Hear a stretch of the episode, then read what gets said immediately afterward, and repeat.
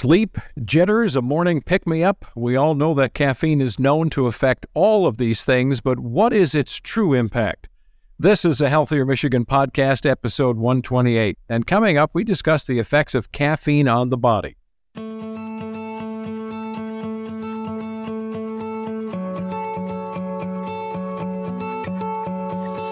Welcome to A Healthier Michigan Podcast. It's a podcast dedicated to navigating how we can all improve our health and well-being through small, healthy habits we can start implementing right now.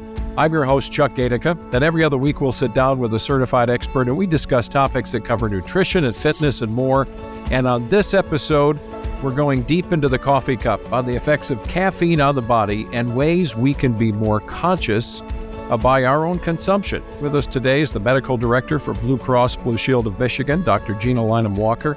Doctor, it's good to see you again. It's good to see you, Chuck. It's always good to see you. Well, thanks so much. And, you know, this is a great topic because coffee is huge, and I know it's not just in coffee, but according to the F D A, caffeine is so widely available that about eighty percent of U S adults consume some form of it every single day.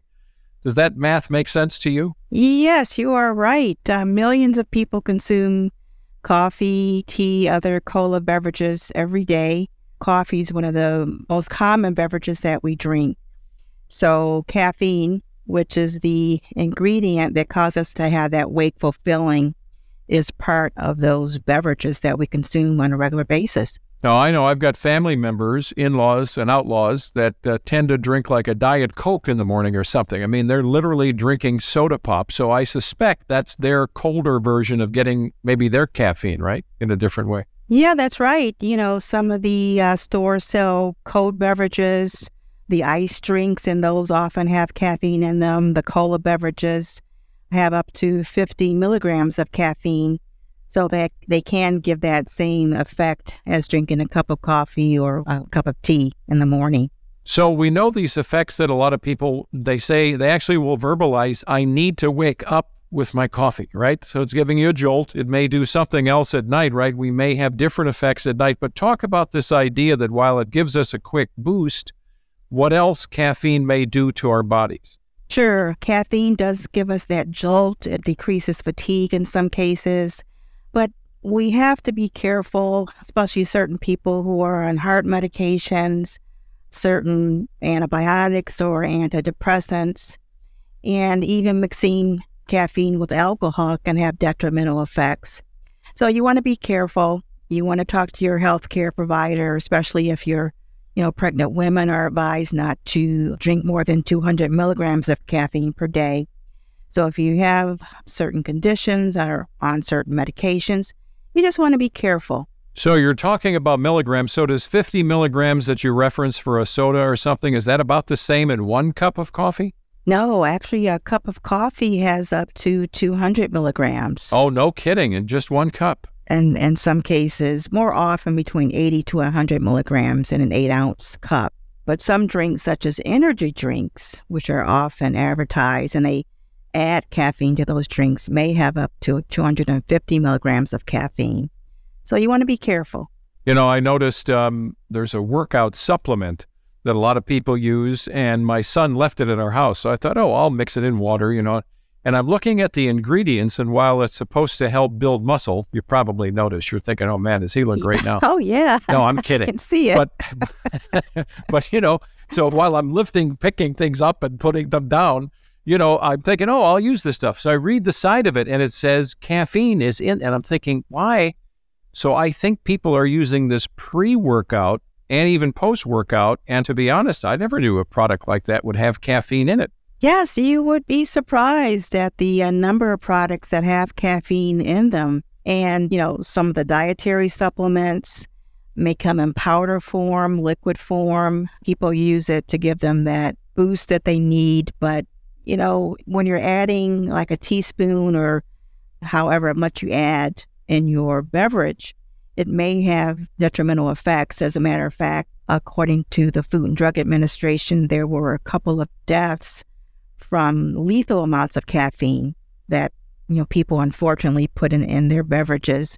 And I think a tablespoon of those powders can be equivalent to twenty-eight cups of coffee. My gosh. So read the label. You know, if you're on heart medications and you're taking a dietary supplement, you know, look at what the ingredients are. If they contain caffeine, talk to your doctor to see if it's okay for you to mix your medications with these supplements. So if we were to fly into your body structure, what is it that caffeine is actually doing? Because we hear people say it gives me a pick-me-up. Some people will say I'm a little jittery, right? You maybe heart palpitations and whatnot. But what is it that it's actually doing to us? Well, uh, there's a chemical in our body called adenosine, which acts on our brain. And what the caffeine does is to block the adenosine. And by blocking it, it causes that wakeful feeling that, you know, we feel more energetic, more awake. Because the adenosine, what it does, it builds up throughout the day. And at night, it signals our body that it's time to go to sleep. So for blocking that chemical, then we're more awake. So, you know, people sometimes like to drink an afternoon cup of coffee or even coffee at night with their dinner, and they may notice that they're not able to go to sleep, or they may have, you know, heart palpitations or other things because it acts on other areas of the body as well. So I've kind of raised my hand to that one. I would rarely drink coffee at night. I probably started drinking coffee, you know, a couple dozen years ago with just an after-dinner coffee. And then it kind of spread to the mornings. But I have to admit to you, working nights most of my life, uh, I mean late nights, not getting home until midnight, twelve thirty at night after late news, every once in a while, nine o'clock inbound to Detroit, I would pick up, you know, one of the coffees in the drive-thru. And undoubtedly, and I knew this intellectually, I'm I'm up till two in the morning. I mean, it right. just did it. And it yeah. And so for me, it wasn't an awful thing because I would get to bed by one anyway, so it wasn't a lengthy problem. But I recognized it in my body right away, and I have to stay away from it. I am one of those guys that I'm fine in the morning, or I don't even notice a jolt. But at night, oh, it'll keep me up. Yeah, and everybody's body is different. You know, they say there's a genetic component in how your body reacts to the caffeine. Some people are able to drink several cups of coffee, have no problem sleeping. But for the average person, it's a stimulant. So it will decrease your ability to sleep at night. So if you're getting this daily kind of jolt, whether you actually physically feel it or not, you can still have things happening internally, right, that you're not quite aware of, but you're getting a daily something is happening. What can be the long-term effects of that? I mean, if my heart were having palpitations every day, I suspect over a number of years, that's probably not a good idea. Well, yeah, over a number of years. But for the healthy individual, you know, just the average healthy person, you know, up to four cups of coffee is okay. So that would be about four hundred milligrams per day. And coffee lingers in our body. Certain chemicals have what we call a half-life, so that means that it lingers in the body for a set amount of time. So caffeine may linger up to six hours per day, but then the levels start to decline. So over time, there does not appear to be any long-term effects on the heart, but short-term, you know, increasing your blood pressure in some individuals, increasing your heart rate, can be an issue, especially if you have a history of hypertension or high blood pressure or arrhythmia, something like atrial fibrillation. So you do want to be careful because of that short-term action that the caffeine may have on your organs. I'm always cautious when I see or now I hear, you know, some of the advice you're giving, because we tend to think that, well, we all must know if we have a pre-existing condition, right? And there are a lot of people walking around. My dad happened to live with hypertension most of his life, and his blood pressure could at times race to two twenty or something. I mean, stroke level. Wow. And we'd have to rush him to the E R and stuff like that. But yeah, w- some people know it, and then this could be a tipping point for you that maybe you didn't know you have AFib or you didn't know you have hypertension. So you've got to be careful nonetheless that if you're, I guess maybe if your body is sending you signals, you pay attention to those, right? Yes, of course. If you're drinking coffee and your heart's racing and you're feeling jittery and you're getting a little dizzy, then you want to stop. You just, you know, want to stop. And, you know, with caffeine, uh, what happens often is we become dependent on it. So gradually kind of weaning yourself off of it is important if that's the way you want to go, because withdrawal can cause certain symptoms like headache and nausea, jitteriness, just not feeling yourself. But, you know, again, like you said, if you have a predisposition to something like high blood pressure or irregular heart rhythms, you notice you're drinking coffee and those things tend to increase, then you definitely want to go to your doctor and get checked out. Are there things that are baked into the cake with any cup of coffee that are actually, there's an upside? Are we finding any protections that you're aware of that are helping us with outside of uh, the downside of caffeine? Well, there are, you know, of course, always studies being done. And, you know, some people think that caffeine may decrease appetite in some people, so it may contribute toward weight loss in some. They're also doing studies on people with dementia to see if the caffeine can help with that as well. But these are studies that are ongoing, so the evidence is not really clear if these things are helpful. But it can help in the short term. It can help with decreasing fatigue. It can boost mood in some cases. It can boost performance for some athletes in the short term. So it can have beneficial effects in those regards. And if you've had your four cups for the day and you go out for a bite to eat or something, uh, asking for decaf, is decaf really zero percent caffeine, or is there still a little something, something in there? There's a little something, something in there. Okay, okay. So yeah, decaf cup of coffee, for instance, may have up to fifteen milligrams of caffeine in it. So, you know, a lot less than the one hundred milligrams of a cup of coffee. But if you're sensitive to caffeine, you still want to know that decaf has some caffeine in it. Yeah. Alternatives to coffee. So, and caffeine. I don't want to just focus on coffee because, as you said, it's, you know, energy drinks and even tea, right? I mean, even if you're into black tea or, yeah, you know. You're right. Coffee, tea, green and black tea, cocoa, chocolate has caffeine in it. There's something called guarana berries and yerba mate, and these things are being added to supplements and things like that. So, you know, all these things have caffeine. So when you're going out to dinner or restaurant, you've already had four cups of coffee. Maybe you want to have something without caffeine in it. Yeah. So kind of like anything in life when it comes to health and wellness, finding balance, right? I mean, if you swear off cookies your whole life, you may be apt to eat the whole bag when, when they come, you know, or yeah, the, that's the whole birthday cake. Yeah, right. Yeah, I'm with you too.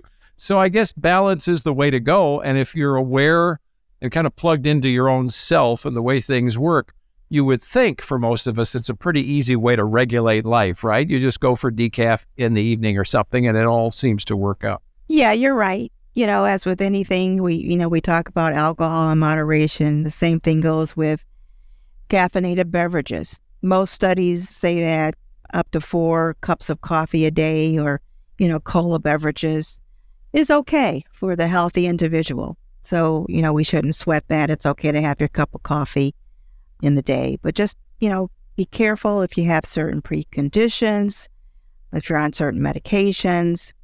You know, if you're pregnant, of course, you want to talk to your gynecologist, O B G Y N, about drinking coffee. So certain situations, you just want to be careful. And it seems, I don't know if this is true across the board, and I'm not sure if you know, but the lighter alternatives to colas, right? The the citrusy drinks don't tend to have either caffeine at all added or as much caffeine. I don't know if I'm off base on that, but it seems like the lighter looking the drink, maybe the clearer drink, I guess, doesn't seem to have it. Yeah, the cola drinks have cola nuts in them, you know, the cola nut, and that has caffeine.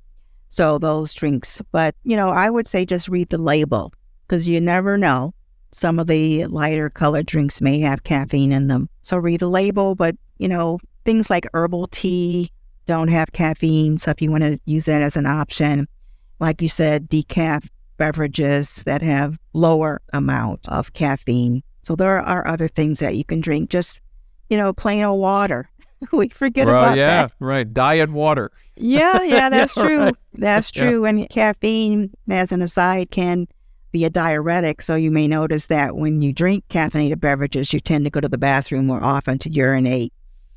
So it may, in fact, dehydrate you. So you want to get your water in there as well when you're drinking coffee and tea. You know, that's an interesting phenomenon. As we're coming back, we're in the shadow of, uh, we hope for a while, you know, our Michigan winter weather. And it got okay. a bit brutal here toward the end of the season. But, you know, there are a lot of people who will drink that hot cup of joe before they head outside to shovel the heavy snow. And what you just said kind of piques my interest, that you are changing your body's dynamics as a diuretic. So maybe you've got less water content, and then you're going out exerting yourself.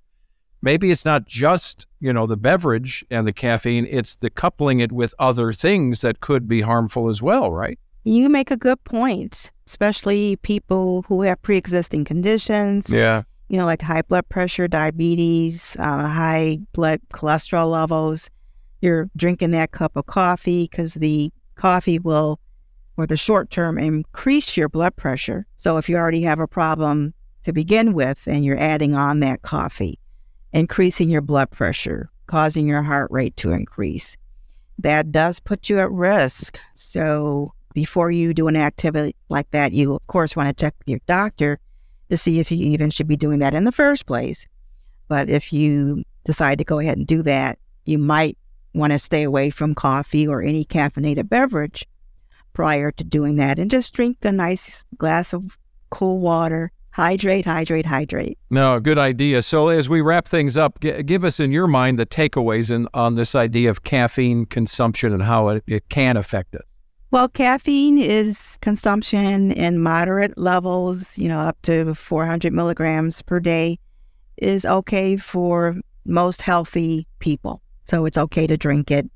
You know, be careful if you have pre-existing conditions or on certain medications. You know, children and teens need to be careful, especially when consuming those energy drinks because they have a lot of caffeine in them.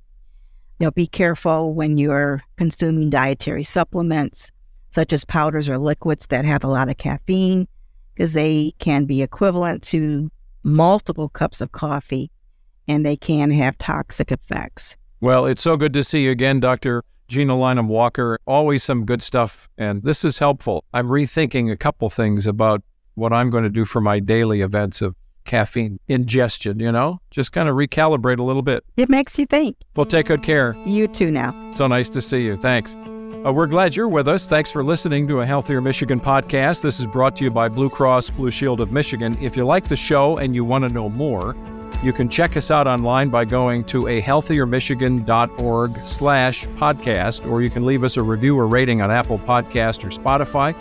Also, you can hit that follow button right on Facebook or Instagram or Twitter. You can get uh, new episodes. We're up to one twenty-eight. You get all the old episodes that are there. So as we are able to start going out, working in the yard, going for the power walks, you can take us with you on your smartphone. You can use a tablet. Be sure to subscribe to us as well on Apple Podcasts, Spotify, or your favorite podcast app. I'm Chuck Gaidica. Stay well.